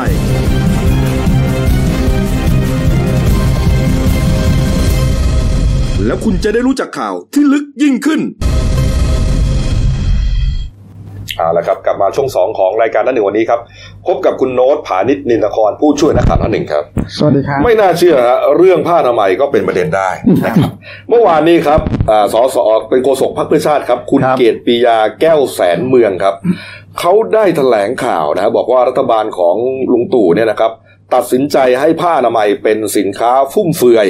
และเก็บภาษีในอัตราสูง รวมทั้งยังไม่ควบคุมราคา ตั้งแต่วันที่ 17 เมษายนที่ผ่านมา เป็นมติคอรมอใช่ไหม แปดเก้าปีเป็นข้อติคอรมอฮะอยากฝากถามนายกรัฐมนตรีว่าเอาพื้นฐานความรู้อะไรมาตัดสินเรื่องนี้นี่ฮะไหนคุยนะคุยหนาว่าอ่านหนังสือเยอะ คุณเกตปิยาบอกว่าผ้าอนามัยไม่ใช่สินค้า เครื่องสำอางหรือสินค้าฟุ่มเฟือย เพราะไม่ใช่สิ่งที่มนุษย์หามาใช้เพื่อสนองความต้องการทางใจ แต่มันเป็นสินค้าที่สนองความต้องการทางกายภาพของผู้หญิงทั่วโลกที่ไม่สามารถอ่าเลือกอ่าจะเกิดมาโดยไม่มีมดลูกได้ อืม พูดไปขนาดนั้นนะและผู้หญิงทุกคนมีประจำเดือนที่ติดมาพร้อมกับมดลูก เพราะนั้น เพราะฉะนั้นผ้าอนามัยต้องใช้เพราะมันเป็นความจำเป็นไม่ใช่สินค้าฟุ่มเฟือยเขาบอกว่าสินค้าฟุ่มเฟือยเนี่ยเอ่อเรียกเก็บภาษีได้ถึงร้อยละ40ใช่ไหมฮะ ใช่ครับ นี่ฮะแล้วนอกจากนี้ยังขอไปต่ออีกด้วยนะ บอกว่านอกจาก ไม่ควรจะเก็บเป็นสินค้าฟุ่มเฟือยเนี่ย ครับ ควรจะจัดทำให้เป็นสินค้าปลอดภาษีด้วย อืม รวมถึงไปแจกฟรีในสถานศึกษาทั่วประเทศด้วย อืม นี่ฮะ นี่ครับเขาบอกว่าถ้าจัดเก็บถึงร้อยละสี่สิบเนี่ยนะ เดือนหนึ่งเนี่ยเขาประจำเดือนเข้ามาทุกเดือนใช่ไหม ใช่ครับ เดือนหนึ่งเนี่ยต้องเสียค่าผ้าอนามัยนะฮะสองร้อยถึงสี่ร้อยบาท เรื่องนี้ถือว่าไม่เป็นการคำนึงถึงสิทธิขั้นพื้นฐานของสตรีอย่างรุนแรงที่สุดนะฮะโอ้โห เป็นประเด็นเมื่อวานนี้ เรียกว่าทิ้งระ ทั้ง เบิ วั ด น ทิ้งระเบิดในโลกโซเชียลเลยครับ เออ ทั้งวันเลยฮะเออจนกระทั่งช่วงบ่ายๆใช่ไหม โอ้ยเย็นนู่นนะครับ เย็นเลยใช่ไหม กว่าจะเริ่ม กว่าจะตั้งหลักได้ ว่าจะตั้งหลักได้ ว่าตั้งหลักได้ปรากฏว่าคนที่ตั้งหลักได้คนแรกครับ คุณ ครับ พัชระอนันตสินนะครับ ครั อบธิบดีกรมสรรพสามิตออกมาชี้แจงบอกว่า ยืนยันครับว่าไม่มีการทางกรมเนี้ยไม่มีการจัดเก็บ หรือว่าไม่มีการเคยจะจัดเก็บภาษีอนามัยผ้าอนามัยเลยนะฮะตั้งแต่เข้ามารับตำแหน่งก็ไม่เคยได้รับรายงานเรื่องนี้เลย คือไม่ได้จัดเก็บในรูปสินค้าฟุ่มเฟือย ใช่ แต่ แต่ว่าจัดเก็บในรูปแบบของภาษีมูลค่าเพิ่ม 7%ซึ่ง อ๋อ จัดเก็บในสินค้าปกติทั่วไปอยู่แล้ว ครับ นี่ฮะไม่ได้คิดว่าจะเอาผ้าอนามัยเนี่ยมาเป็นสินค้าฟุ่มเฟือยแล้วก็เก็บแพงขนาดนั้นนี่ฮะไม่รู้ว่าเรื่องนี้เกิดขึ้นมาได้ยังไงเขาบอกว่าอ่าอยากจะอธิบายอ่าอ่าอธิบายนิยามของคำว่าสินค้าฟุ่มเฟือยคือสินค้าที่หากผู้บริโภคไม่มีใช้ ก็จะไม่กระทบกับชีวิตประจำวัน อืม แต่ว่าเรื่องนี้ต้องถามครับผ้าอนามัยไม่ใช้ได้ไหมล่ะ มันต้องใช้ไง ใช่ เพราะฉะนั้นก็เลยไม่เข้าข่ายสินค้าฟุ่มเฟือย ครับ สินค้าฟุ่มเฟือยที่เรารู้จักที่เรารู้กันนะเหล้า ครับ บุหรี่เครื่อง น้ำ สำอางน้ำหอม พวกนี้นะ ครับ แจกกันพวกนี้เนี่ย พวกเนี้ยเป็นสินค้าฟุ่มเฟือยไม่ใช้ก็ได้ นี่ฮะ แต่ผ้าอนามัยไม่ใช้ไม่ได้ แล้วมันเป็นประเด็นมาย่ายังไงเนี่ยผมสงสัยมากเลยพี่ เขาเขาชี้แจงมาอีกนิดนึงใช่ไหมครับ อืมนี่ฮะอ่าคุณนรุมนพิญโยสินวัฒน์ อ่า นะ ครับ โฆษกประจำสำนักรัฐมนตรีก็กล่าวเดียวกันบอกว่าอ่าเป็นข่าวเท็จไม่ ครับ เป็นความจริงนะย้อนกลับไปอ่ามติครมการประชุมครมเมื่อวันที่ 17 เมษายน ครับ ไม่มีมติหรือมีการพิจารณาการขึ้นภาษีผ้าอนามัยเลยนี่ฮะและที่สำคัญรัฐบาลไม่เคยมีแนวคิดเรื่องเพิ่มอัตราภาษีผ้าอนามัยด้วย ก็ขอให้ประชาชนเนี่ยอย่าได้ตื่นตระหนก ครับ ยืนยันว่าเป็นข่าวปลอมฮะนี่แล้วก็ขอให้ประชาชนเนี่ยรับฟังข้อมูลรอบด้านเสียก่อนที่จะหลงเชื่อ ถ้าพูดมาขนาดนี้เนี่ยนะครับ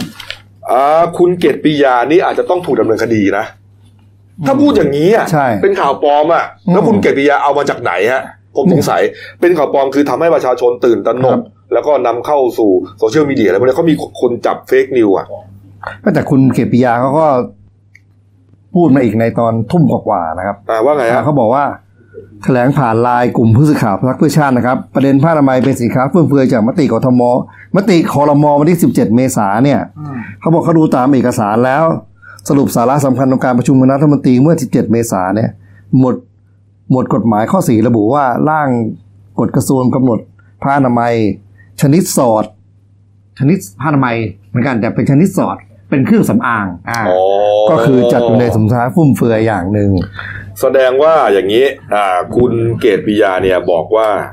ไอ้พรกรเป็นสินค้าควบคุมเนี่ย ครับ อ่ามีอ่ามีการระบุว่าผ้าอนามัยแบบสอด ยังไม่ถูกปลดออกจากสินค้าประเภทเครื่องสำอาง อ๋อ ยังเป็นสินค้าฟุ่มเฟือยอยู่ หมายความว่าเขาไปจับเอาประเด็นนี้มาพูด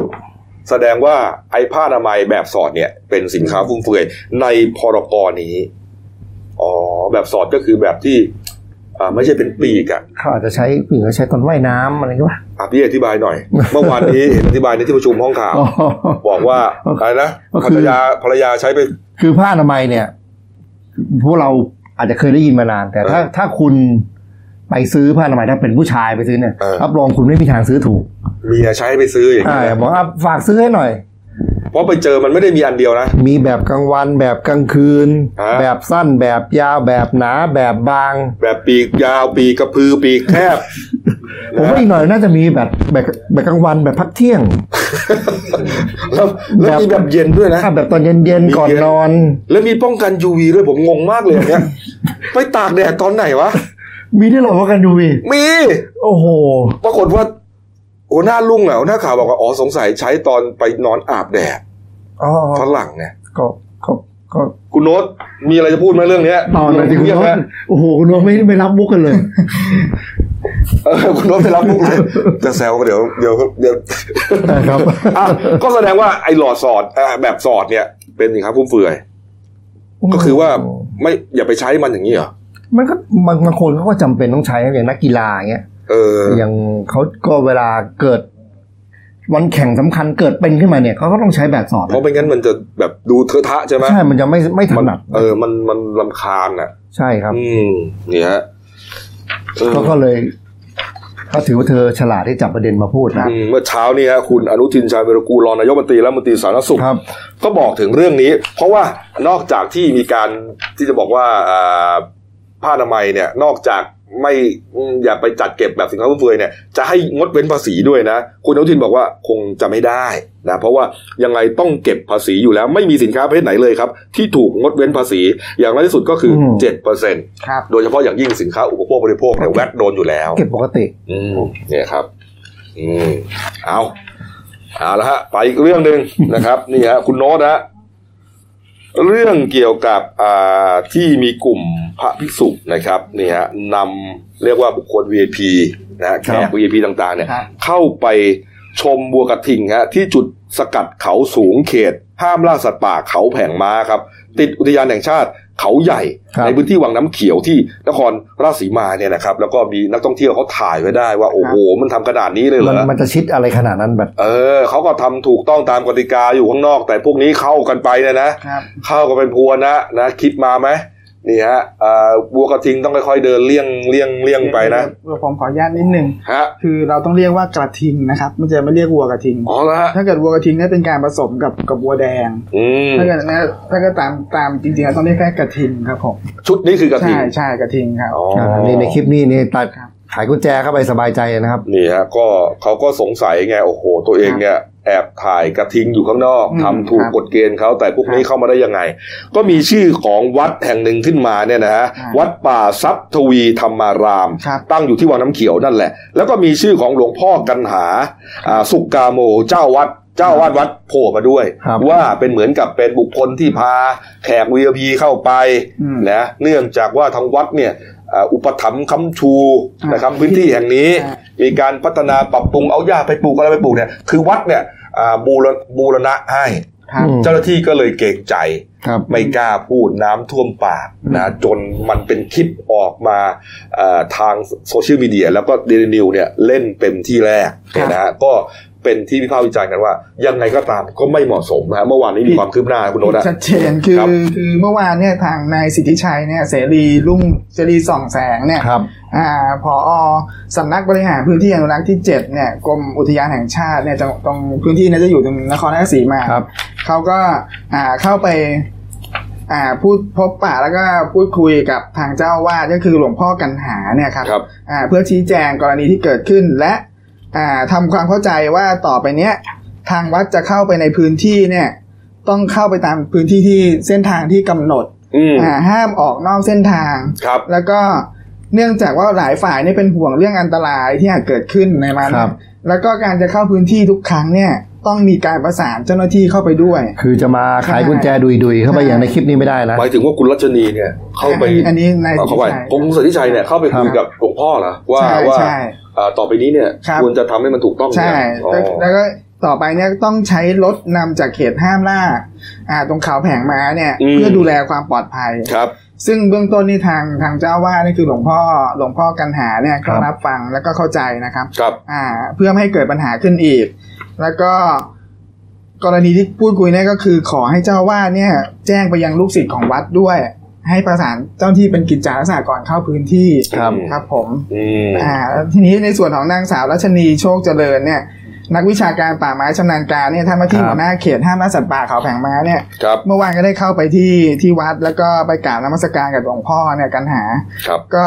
ทางทางหลวงพ่อก็ชี้แจงว่าทางวัดเนี่ยดำเนินการปลูกหญ้าแล้วก็สร้างสิ่งปลูกสร้างเนี่ยเพื่อช่วยเหลือกับร่วมกับเจ้าหน้าที่มาเป็นระยะเวลานานอะไรประมาณเนี้ย อืม ก็ไม่เคยมีปัญหาแต่อย่างใด แต่อย่างไรก็ตามเนี่ยกรณีที่เกิดขึ้นเนี่ยเพื่อให้ความเรียบร้อยเนี่ยก็ต้องหาทางออกร่วมกัน ก็คือต้องเป็นไปตามกฎระเบียบของเขตห้ามล่าสัตว์ป่า อืม คือจะเข้าไปเนี่ย ก็ต้อง ต้อ แจ้ ง งเจ้า ข ห อ น้า อ ที่ นุญาตต้องแจ้งเจ้าหน้า ก่ ที่ น ใช่เพื่อตระเวนเพื่อให้เกิดความเรียบร้อยอะไรประมาณเนี้ยก็คือต้องขออนุญาตก่อนเข้าพื้นที่ให้เรียบร้อยประมาณนะครับ อืม ครับผมทีนี้ เนี่ย คือในส่วนกรณีเนี้ยเมื่อเช้าเนี่ย ล่าสุดเนี่ยทาง อ่านายวราวุฒิศิลปะอาชา ครับ เนี่ยรัฐมนตรีทรัพยากรธรรมชาติและสิ่งแวดล้อมเนี่ย ครับ ก็ให้สัมภาษณ์เรื่องนี้กับเดลินิวนะคบอรั ก บ ว่ากรณีที่เกิดขึ้นเนี่ย สั่งให้เจ้าหน้าที่เนี่ยคือหัวหน้าหัวหน้าเขตเนี่ย อืม คือทางนางสาวรัชนีเนี่ยไปตรวจสอบเลยว่า นักท่องเที่ยวเนี่ย ชุดเนี้ยกรุ๊ปวีพีเนี่ยหลุดลอดเข้าไปได้อย่างไร อืม เพราะปกติเนี่ยไม่ไม่น่าจะมียานพาหนะจากภายนอกเข้าไปได้ หรือการเข้าไปชมนะเนี่ย แม้แต่เจ้าหน้าที่เองเนี่ย ก็ยังไม่สามารถเข้าไปใกล้ขนาดนั้นได้กับฝูงกระทิง การกระทำดังกล่าวเนี่ยมันเป็นการลุกลามและรบกวนสัตว์ป่าชัดเจน ครับ ครับ ก็กำชับให้ไปแจ้งความดำเนินคดีตามกฎระเบียบ แล้วก็ให้ดูแลเรื่องรายละเอียดให้มากกว่านี้ครับ ครับ แล้วถ้าเกิดพบว่าเจ้าหน้าที่เนี่ยมีเอี่ยวเนี่ย ก็จะไม่ให้อยู่ที่เดิม เริ่มบานปลายแล้วนะ จะไม่ยอมทำอย่างนี้ไม่ใช้ไม่ได้ เพราะจริง คบ ๆ เนี่ยมันก็เข้าข่ายว่าบุกรุกสถานที่ ชัด ราชการนะ ชัดเจนใช่ ทำเป็นเล่นนะเออ แต่ผมสงสัยอย่างเดียว กระทิงมันเชื่องขนาดให้รถเขาไม่ได้ขนาดนี้เลยเหรอครับ คือจริงๆแล้วเนี่ยกระทิงมันเป็นสัตว์ที่เปลี่ยว ใช่ แล้วมั ครับ ค่อนข้างจะตกใจตื่นตื่นแล้ววิ่งเตลิดหนีคือใน ครับ ช่วงวิ่งเตลิดเนี่ย มันเป็นที่น่ากลัวว่าอาจจะวิ่งเข้ามาขวิดได้ อ๋อ ซึ่งซึ่งที่เขาก็เลยป้องกลัวอันตรายกันตรงจุดเนี้ยแหละครับ อืม เพราะว่าแม้แต่เจ้าหน้าที่หรือนักวิจัยเนี่ยเขาไม่ไม่เข้าใกล้นะ แต่ว่าไอคลิปที่เราเห็นเนี่ย ครับ คลิปคลิปก่อนหน้าเนี้ยคลิป ครับ ที่ว่ามีรถค่อย ๆ เข้าไป ใช่ เนี่ยนะแล้วก็กระทิง อืม กระทิง เดิน คลิปคลิป ใช่ อีกคลิปหนึงฮะคลิปที่เห็นกระทิงเดินเลยอะ อ่า ที่รถอ๋ออยู่คลิปนี้ใช่ไหม อ๋อ รถเข้าไป ครับ แล้วก็กระทิงก็เหมือนห่วงกินหญ้าอยู่ อืม มันก็แงะมามอง มันก็แหวกมามองแล้วก็ เดินหนีหน่อยหน่อยๆ เดินไปไปไป ใช่ ไปสองก้าวก็กินหญ้าไปเรื่อย เหมือนเขาก็ไม่ได้ตื่นกลัวอะไร โอ้ซึ่งซึ่งแปลกมากเพราะ หรือว่าไอ้รถคันนี้มันเข้าไปบ่อย หน้าม าก หน้าคือเบื้องต้นเนี่ยตามรายงานเนี่ย อันเนี้ยนักท่องเที่ยวให้ข้อมูลมานะ ครับ ทุกครั้งที่ไปก็จะเห็นอย่างเงี้ยประจำคือซึ่งน่าจะทำให้กระทิงเนี่ยเคยชิน ครับผม น่าจะมีการให้อาหารด้วย เข้า นะ มานานให้อาหารด้วยเพราะเขา กระ ให้อาหาร กระทิงมันก็เลยจำกลิ่นรถคันนี้ได้ ใช่ เหรอไอ้ยนอกจากหญ้ามันกินอะไรอ่ะคุณโน้ต ปกติแล้วกระทิงน่าจะกินหญ้ากินพืชกินอะไรพวกเนี้ยพืชอ่อนอย่างอาหารเม็ดอะไรต่างๆเนี่ยไม่มี อ๋อ เขาต้คอง รับ ให้พวกเนี้ยกินอยู่แต่อยู่ที่ว่าเขาจะไปเปลี่ยนพฤติกรรมหรือเปล่า อืม ประมาณเนี้ยแต่ว่าทีเนี้ยคือเบื้องต้นเนี่ย คือนัก นี่ไง ท่องเที่ยวเนี่ย อ่า มันก็ไม่ได้ เนี่ย เตลิดอะไรนะ ใช่ ไอ้ตัวนั้นก็ยังขออีกสักคำว่าแล้วก็ก็เดินไป โอ้ตัวใหญ่จริงนะกระทิงโอ้ ตัวให โห ญ่ นี่รถ มาก โฟร์วิวของเบลเลอร์นะ ตัวใหญ่มากอ่ะสองเมตรอ่ะ ผมว่าหนักเป็นตัน ใหญ่กับรถใหญ่กับรถอ่ะ รถนี่ หนักนะ รถนี่ประมาณสักเมตรเจ็ดสิบได้นะ นี่โฟร์วิวนี่ยกสูงนะครับ นี่ ไม่ ย ใช่ ก ว่า สูง โฟร์ เลย วิว นะ ธรรมดานะ นี่ฮะ เจอเบียดนี่ผมว่าล้มเลยนะเนี่ยนี่เขาก็ดูสบายๆนะ แต่คือคือภาพมันชัดเจนนะว่าผิดกฎชัดเจน ผิดกฎมาก และคือกรณีที่รัฐมนตรีหยกมาพูดวันเนี้ยน่าจะชัดเจนว่าก่อนหน้าเนี้ย เจ้าหน้าที่หลายฝ่ายเนี่ย คือหลงประเด็น ครับ ออกมาปกป้องทางวัดมากเกินไป อืม เออเออ ซึ่งมันผิดประเด็นมาก เพราะว่า เออ เจตนารมณ์เนี่ยมันต้องไล่ย้อนถึงสืบนะคะเสถียรนะครับเขาปกป้องสัตว์ป่าเขาไม่ได้ปกป้องในทุน อืม และเนี่ยเข้าไปในพื้นที่ชัด นี่ จ เหมือนเตรียมอาหารไปด้วยนะเป็นกระป๋อง อืม กระป๋อง ใช่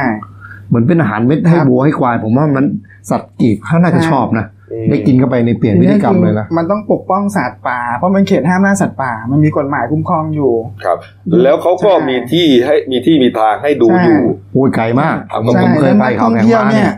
เขาวิพากษ์วิจารณ์กันขมเลยนะ ว่า นี่นี่กลางคืนแล้วด้วย เขา เนี่ย เขาเกรงว่าจะเกิดปล่อยไปในอนาคตเนี่ยจะเกิดพุทธพาณิชย์และที่สำคัญก็คือ จะเกิดเหมือนกรณีรอบล่าเสือดำที่ทุ่งใหญ่น นั่น เร น่ะ ศ ดิ วร นั่นน่ะดิ ครับ นะเพราะว่าล่าสุดนี่ที่ไหนนะ ที่ ใช่ เอ่อหัววัว ใช่ที่ หายไปแล้วก็ อ๋อ ขา ที่ห้วย นั่นน่ะ ขาแข้ง ห้วยขาแข้ง หัวแด นั่ ง นน่ะนั่นน่ะนั่นน่ะก็ล่านะ นั้นอันนั้นเป็นวัวแดง นั่นน่ะนี่ และนี่คือเข้าไปใกล้มากคื นี่ อ ฝูงใหญ่มา นี่ ก กลางคืนแล้วด้วย คือตามข้อที่เขาชี้แจงมาเนี่ยว่าจะเข้าไปเพื่อสำรวจแหล่งอาหาร คือมันมันมันไม่สอดคล้องอ่ะเพราะว่าสำรวจแหล่งอาหารเขาไม่ไม่เข้ากันเวลานี้ แล้วไม่เข้าไปใกล้กระทิงกัน อืม อันนี้คือมันมันผิดชัดเจน ผมให้เดานะน่าจะเหมือ คน รับ พวกถ่ายนกอะเอาอาหารไปโปรยรอ ครับ กระทิงมันถึงมากันหนาแน่นขนาดเนี้ย เออเนาะ อืม ใช่ครับ อืมอ้าวตามต่อแล้วกัน ครั นะ บ ไปแจ้งความแล้วใช่ไหมฮะ ใช่อันนี้ แจ้ง คือรั จั ฐ บ มน ใค ต ร รี ไม่รู้ อันนี้สั่งให้แจ้งจับผู้ที่กระทำความผิด อ๋อ ก็คือ แน่นอน น่าจะตามภาพ ใน เนยนะครับ ในใน ตาม คลิปก่อน ใช่ นะครับนี่ฮะถ้าในคลิปนี้ก็ต้องมีหลวงพ่อด้วยนะ ทีนี้ก็มีคำต่อมาก็คือขู่เลยว่าจะย้ายเจ้าหน้าที่ ถ้าเกิดใครที่เข้ามาเอี่ยวและปกป้อง คุณรัชนี ครับ อืม คุณรัชนีนี่น่าจะไม่โดนหรอกเพราะคุณรัชนีเขาไปแจ้งความเขาเป็นคนทำรายงาน อื ผมว่ามีหลายส่วนที่อาจจะไม่ได้หน่วยที่เกี่ยวข้องนี่ที่ออกมาให้สัมภาษณ์เยอะเหลือเกินเนี่ย ครับ อาจจะน่าจะโดน เอาละครับ ผม อ่ะ มาอีกเรื่องหนึ่งครับ เมื่อตีสี่กว่าๆที่ผ่านมานี่เองครับ เกิดอุบัติเหตุนะ เกิดขึ้นที่อ่าชนเชิงสะพานทางขึ้นสะพานพระรามแปดนะฮะ ใกล้กับแยกวิสุทธิกษัตริย์ แขวงบางขุนพรหมเขตพระนครนะ เป็นรถตู้นะฮะ แล้วก็มีผู้เสียชีวิตนะฮะพี่เอกครับเมื่อคืนนี้ ก็คือพนักงานสอบสวนสนนางเลิ้งอ่ะรับ ครับ แจ้งนะครับว่ามีรถตู้ ชนชนเชิงสะพานพระรามแปดนะครับ ก็ไปผมไปตรวจสอบอะพบว่าเอ่อเชิงสะพานพระรามแปดพบรถตู้ยี่ห้อโตโยต้านะครับ หมายเลขทะเบียนนอนหนูขอไข่หนึ่งสี่หนึ่งหนึ่งชัยนาทนะครับ ก็ชนอัดอยู่ใต้เชิงทางขึ้นสะพานแล้วก็รถ โอ้โห หน้ายุบก็คนขับเนี่ยเสียชีวิตคาที่นั่งนะครับ อืม เขาทราบชื่อนายเอกลักษณ์ อึ้งผิวอายุ 59 ปี ครับ ก็เสียชีวิตแล้วก็มีผู้บาดเจ็บอยู่สองอยู่สองคนก็คือ นางชวนชมโฉมเชิด นั้นนางเฉลิมลักษณิต ครับ คือทั้งหมดเนี่ยเขาเป็นมาจากไชยนาทเขามาซื้อเสื้อผ้าที่โบเบ้โบเบ้ซึ่งอยู่อยู่เยื้องไปอีกหน่อยหนึ่งนะครับขากลับเขาก็เดินทางกลับ เขาบอกลักษณะมันน่าจะลื่น มีมีน้ำมีน้ำมัน น้ำมัน ลื่นนะครับ อืม ทำให้อยู่ๆก็เสียการทรงตัวไปรถก็เขาก็ไม่ได้หลับในไม่ได้อะไรนะครับ พอขับมาดีก็ฉลับเสียการทรงตัวไปอย่างนั้น โอ้โห ก็เลยทำให้มีโชคดีที่เสียชีวิตแค่รายเดียวนะครับ โอ้โห นี่ไม่ได้หลับในด้วยนะ ไม่ได้หลับในครับ คือลื่นน้ำมันที่มัน เพราะ บน เขาเขา พื้นถนนเนี่ยเหรอ เขาไม่ได้มาคันเดียวเขาจะมีคันขับตามมาในกลุ่มเดียวกันเขาบอกว่าอยู่ๆก็เสียเสียจังหวะพอมาดูแล้วที่พื้นจะมีคราบน้ำมัน โอ้โห ซึ่งไม่แน่ใจน่าจะเป็นอุบัติเหตุก่อนหน้านั้นหรืออะไรยังไงแล้วเราไม่ได้มีการ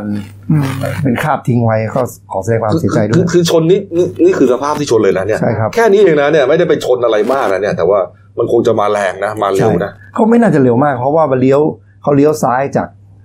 แยกพิสูจน์กษัตริย์มาเพื่อจะ เออ ขึ้นมันก็ไม่ไม่ใช่จังหวะอะไรเร็วมากผมว่า โอ้โห ลื่นน้ำมันแน่นอน ชนเข้าไปขนาดนี้นะครับ นี่ฮะก็เป็นชาวบ้านที่มาซื้อเสื้อผ้าที่โบเบจะเอา อ่า ไปขาย ใช่ครับจะขับ โอ้ ไปใช้หน้าท โหดีฮะเสียชีวิตไปหนึ่งรายนะครับ อ้าว เอาละครับ อ่ะ มาปิดท้ายข่าววันนี้ครับนี่ฮะ เป็นข่าวเศร้า ครับ เป็นข่าวเศร้าของวงการสื่อสิ่งพิมพ์ฮะนี่ฮะ ก็ต้องเล่าให้ฟังจริง ๆ เนี่ยนะครับเนี่ยเอ่อเมื่อวานนี้ครับ คุณสุทธิเกียรติจิราธิวัฒน์นะฮะประธานกรรมการและประธานกรรมการบริหารบริษัทบางกอกโพสต์ ครับ แจ้งมติคณะกรรมการบริษัทเมื่อที่ 13 ธันวาคมที่ผ่านมาครับ อนุมัติให้ขายศูนย์การพิมพ์และจัดจำหน่ายบางนาครับ ประกอบไปด้วยที่ดิน สิ่งปลูกสร้างเครื่องจักรอุปกรณ์และขายอาคารสำนักงานที่คลองเตยด้วย ครับ นะฮะแล้วก็ให้เช่าพื้นที่อาคารสำนักงานคลองเตย ด้วยอัตราเช่าที่เหมาะสมครับนี่ฮะก็อ่ากำหนดประชุมวิสามันผู้ถือหุ้น เพื่ออนุมัติทำรายการในวันที่ 25 กุมภาพันธ์ปีหน้าครับ ครับ ก็มาแจกแจงครับว่าไอ้ศูนย์การพิมพ์ที่บางนาเนี่ยนะฮะอ่ามีมูลค่ารวมประมาณสัก 500 ล้านบาท ก็ประกอบไปด้วยที่ดิน 261 ล้านบาท อาคารสิ่งปลูกสร้างประมาณร้อยกว่าล้านครับ เครื่องจักรและอุปกรณ์ 55 ล้านนะค ครั รับบ นี่ฮะอ่าก็มูลค่าก็ตามสภาพการใช้ประโยชน์ปัจจุบันของอาคารครับ ส่วนสำนักงานที่คลองเตยฮะมูลค่ารวม 1,175 ล้านบาท ประกอบไปด้วยที่ดินนี่แพงหน่อยนะ ครับ 860 ล้านบาทได้ครับ แล้วก็อาคารสิ่งปลูกสร้างก็ประมาณสัก 300 กว่าล้านบาท รวมแล้ว 2 ที่ฮะขายได้ก็จะได้เงินประมาณสัก 1,600 ล้านบาท ครับ ตามอ้างอิงของราคาประเมินครับ แล้วก็คาดว่าจะจำหน่ายทรัพย์สินได้ภายในระยะเวลา 1 ปี ครับ หลังจากขายแล้วครับ ทางบางกอกโพสต์จะเจรจากับผู้ซื้อเพื่อขอเช่า พื้นที่อาคารสำนักงานคลองเตย ในราคาที่เหมาะสมต่อไปนึกออกใช่ไหมขายไปได้เงินมาพันกว่าล้านก็เช่า ใช้หนี่ไปใช้หนี่ไป ใช้หนี่ไปก่อน อ่า นะฮะส่วนเงินที่ได้นี้ก็นี่ฮะก็เนื่องมาจากว่าบริษัทเนี่ยขาดสภาพคล่อง แล้วก็ขาดทุนติดต่อกันมาหลายปีฮะจากปัจจัยต่างๆนะฮะพฤติกรรมการบริโภคสื่อที่เปลี่ยนไปนะฮะคนก็อาจจะอ่านสื่อสิ่งพิมพ์น้อยลงนะ ครั ฮะ บ แล้วก็มีสื่อออนไลน์ต่างๆ เพิ่มมากขึ้นนะฮะก็ทำให้เศรษฐกิจชะลอตัว แล้วก็งบโฆษณาที่มันลงกับสิ่งพิมพ์มันก็น้อยลง ครับ นี่ฮะก่อนหน้านี้นี่โพสต์เขาปิดไปหลายที่นะอ่าปิดอะไรอ่ะโพสต์ทูเดย์ก็ปิดไปนะครับ แล้วก็อ่าหนังสือแจกฟรีครับ M2F นี่ฮะนี่ฮะแล้วก็มีการเลิกจ้างพนักงานประมาณ 200 คน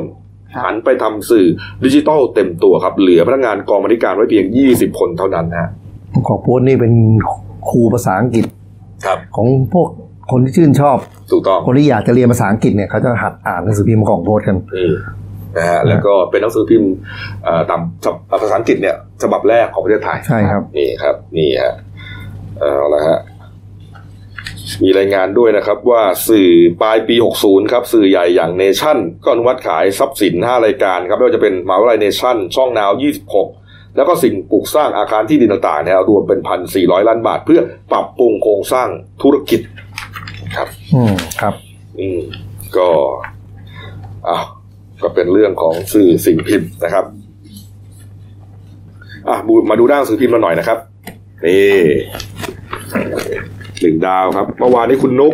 ไปแจ้งความใช่พี่ แหม คุณนุก สวย สุทธิดา ยังสวยเหมือนเดิมเลยนะครับ ครับนี่ฮะไปแจ้งความตำรวจปอทฮะเอาผิดกับมิจฉาชีพ ไปปลอม Facebook ตัวเองไปหลอกเรียรายเงิน อ่าไปเรียอะไรมันเอาอาจจะถ่ายชีวิตโคกระบือ ครับ อืม ก็หลายแสนอยู่ครับได้มา อืมนี่ฮะนี่ อันนี้นายกรณรงค์เรื่องอุบัติเหตุครับ ซึ่งตรงกับที่เดนิวนำเสนอมาตลอด อืม ว่าจะพยายามให้อุบัติเหตุเนี่ยไม่ว่าปีใหม่หรือวันธรรมดาเนี่ย ให้น้อยที่สุด ครับอืมอ๋อเมื่อวานนี้แกรณรงค์ใช่ไหม ใช่ครับ เอ่าละครับ ไปจัดที่ Impact นะฮะเอ่าละครับอ่ะมาดูเรื่องสั้นของฉันนะครับ ที่หนังสือพิมพ์เดนิวร่วมกับพันธมิตร วันนี้เรื่องอะไร จัดประกวดนะครับ ฉบับตีพิมพ์วันพุธที่ 18 ธันวาคมนะครับ เสนอเรื่องเปลี่ยน ชื่อน่าสนใจนะครับ เอ่อเปลี่ยนนี่ อะไรเปลี่ยน เดี๋ยวผมก็ต้องไปอ่านนะเนี่ยอ่าเปลี่ยนนะ เขียนโดยผู้เขียนที่ใช้นามปากกาว่า ต้นสมศรีนะครับ นี่ฮะก็ไปอ่านดู จะลงผู้หญิงหรือผู้ชาย ต้นนี่ชื่อผู้ชาย สมศรี สมศรีชื่อผู้หญิง ผู้ชายก็มี ต้นสมศรีอ่ะนี่ มีเหรอ ไม่รู้เลย ต้นสมศรีเออ แปลกแปลกทั้งชื่อเรื่องชื่อคนเขียนนะครับ เออ ข้อท่าดี เขาเป็นนามปากกาเขา ครับ นะครับเอ่าแล้วครับอ่ะไปติดตามอ่านนะ มีทุกวันนะ ตีพิมพ์ทุกวันตลอดทั้งปีนะครับ ครับ เอ่าแล้วครับ ครบถ้วนนะครับ ฝากช่องเราด้วยนะครับเดนิวไลฟ์กีจีเอสนะครับ เข้ามาแล้วกด subscribe กดไลค์กดแชร์ กดกระดิ่งแจ้งเตือนมีรายการดีๆทั้งวันและทุกวันนะครับ วันนี้หมดเวลานะครับ เรา 3 คนลาไปก่อน ขอบพระคุณทุกท่านที่ติดตามรับชมนะครับ ลาไปก่อนครับ สวัสดีครับ